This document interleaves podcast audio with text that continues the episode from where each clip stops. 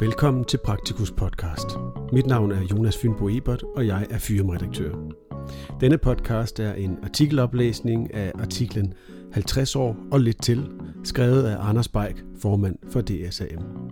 Artiklen kan læses i Praktikus 251 fra side 7. Artiklens tekst begynder her. 50 år.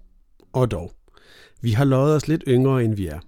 Dansk Selskab for Forskning i Almen Lægepraksis blev etableret i 1966 på Bent Østergaards initiativ.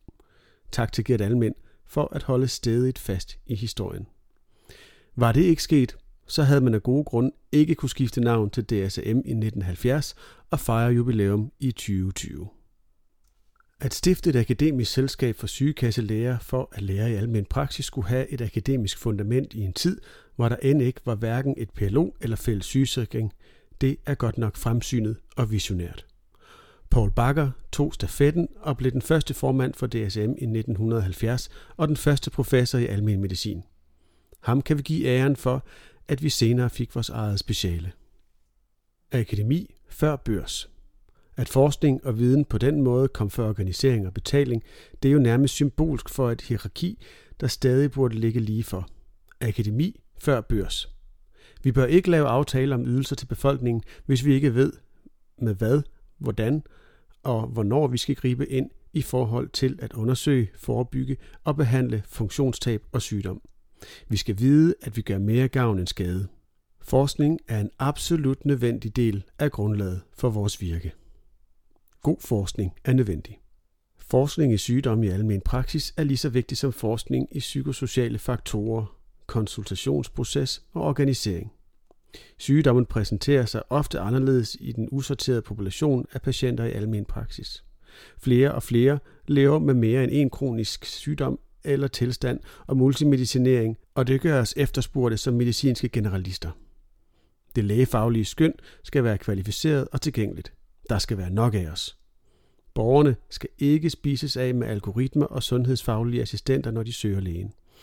Vi skal have mere god forskning, der belyser, hvordan vi bedst yder individuel omsorg, også for de komplekst syge og belastede, og for de potentielt sårbare, som ikke selv stiller krav til sundhedsvæsen eller falder ud af systemer, som ikke er givet til dem. Dem, der på den måde bliver sårbare, er ofte dem, der har størst behov for den bedste omsorg og behandling. For meget og for lidt. Den stigende forbrugermentalitet i forhold til brug af egen læge bør undersøges – det bliver stadig vanskeligere for en del patienter at forstå, at for meget sundhedsvæsen, undersøgelser og behandling kan være lige så farligt som for lidt. Måske fordi politikere og patientforeninger presser på, øget tilgængelighed, jo mere, jo før, jo bedre, og der breder sig en forståelse af, at sundhed er at bruge sundhedsvæsenet, og man kan undersøge sig sund. Og så er der sundhedsforsikringer, som jo skal bruges, når de er betalt. Højeffektiv og sikker model. Hvis vi ikke har solid forskning, så er vi ganske lette ofre for politiske kastevinde, tilfældigheder og særinteresser, der dikterer, hvordan vores faglighed skal tilpasses og udøves. Dansk og international forskning har dokumenteret, at den bedste udgave af vores faglighed er personcentreret og bygger på en tillidsfuld relation mellem lægen og patienten, og at kontinuitet er en forudsætning for udvikling af den professionelle relation. Hver konsultation er en opsparing af tillid til kommende læge-patientmøder. Denne egen lægemodel er højeffektiv og sikker. Det gør en forskel, at vi kender hinanden. Hilsen din læge. Vi kan være stolte. Almen medicin i Danmark er på mange måder i særklasse. Den praktiserende læge er en grundpille i det danske sundhedsvæsen. Hvis man kigger ud over Europa, så ligger vi højt på skalaen for både akademisk faglighed og organisatorisk udvikling. Det skal vi være stolte af, og det skal vi forsvare.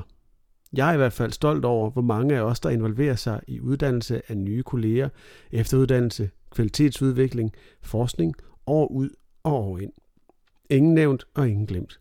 Vi skal være glade for, at vi både har et akademisk fundament, som til stedighed konsolideres, en uddannelse, som er blandt de grundigste i verden, og et væld af muligheder for at finde en måde at praktisere på, som passer til den enkelte læges temperament og tilbøjeligheder, og ikke mindst et fagligt selskab, DSAM, som drives frem af hjerteblod og vedholdende indsats af nuværende og kommende kolleger, som brænder for deres fag og faglig udvikling.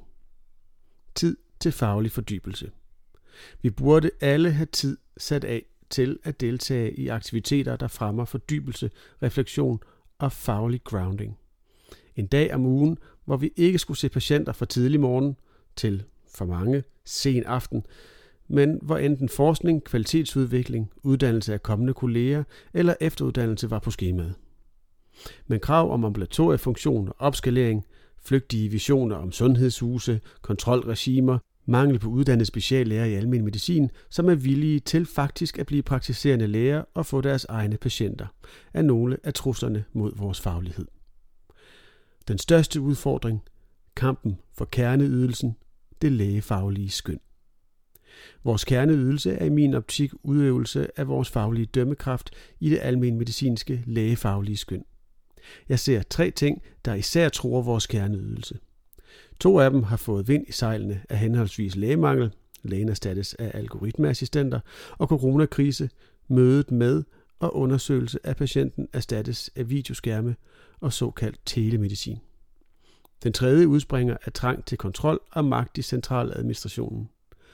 Regulering af faglighed med love, urealistiske dokumentationskrav og stikprøvetilsyn i almen praksis. Det medfører defensiv medicin, saboterer oplevelse af lægefaglig dømmekraft og medfører manglende arbejdsglæde. Mere er der ikke at sige om det. Skøn og dømmekraft.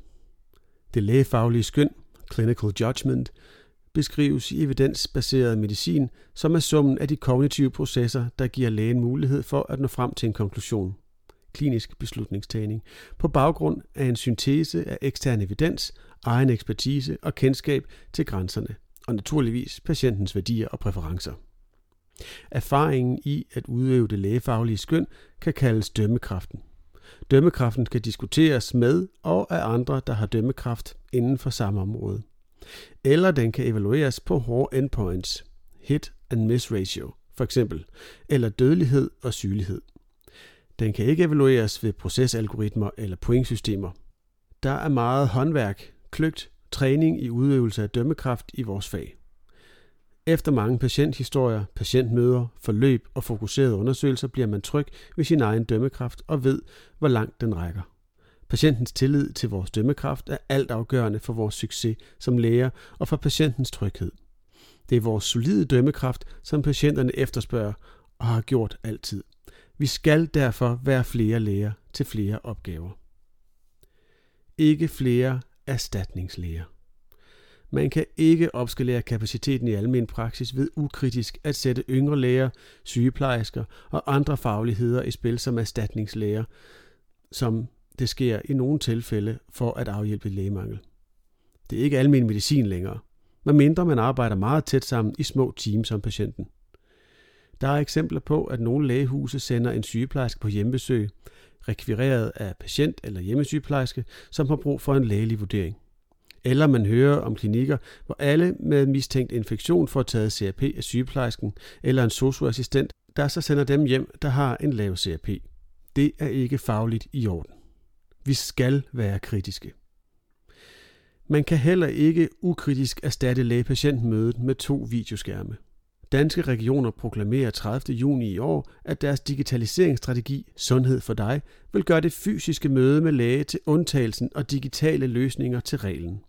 Men ingen har undersøgt, om vores dømmekraft kan udøves over digitale medier. Hverken outcome eller sikkerhed er evalueret. Coronakrisen har betydet, at vi har været nødt til at nøjes med video- eller telefonskonsultationer i et stort antal tilfælde. Det betyder ikke, at vi er blevet klogere på, om det er godt eller sikkert, eller at det er en succes.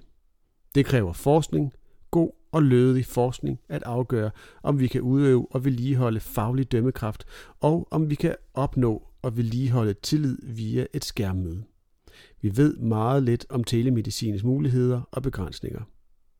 I et af de få randomiserede studier af telemedicin, vi har gennemført i Danmark, måtte syv mennesker med diabetes 2 og bensår lade livet som følge af, at de fik telemedicin i stedet for almindelig lægehjælp. Konklusion. Først akademi, så børs.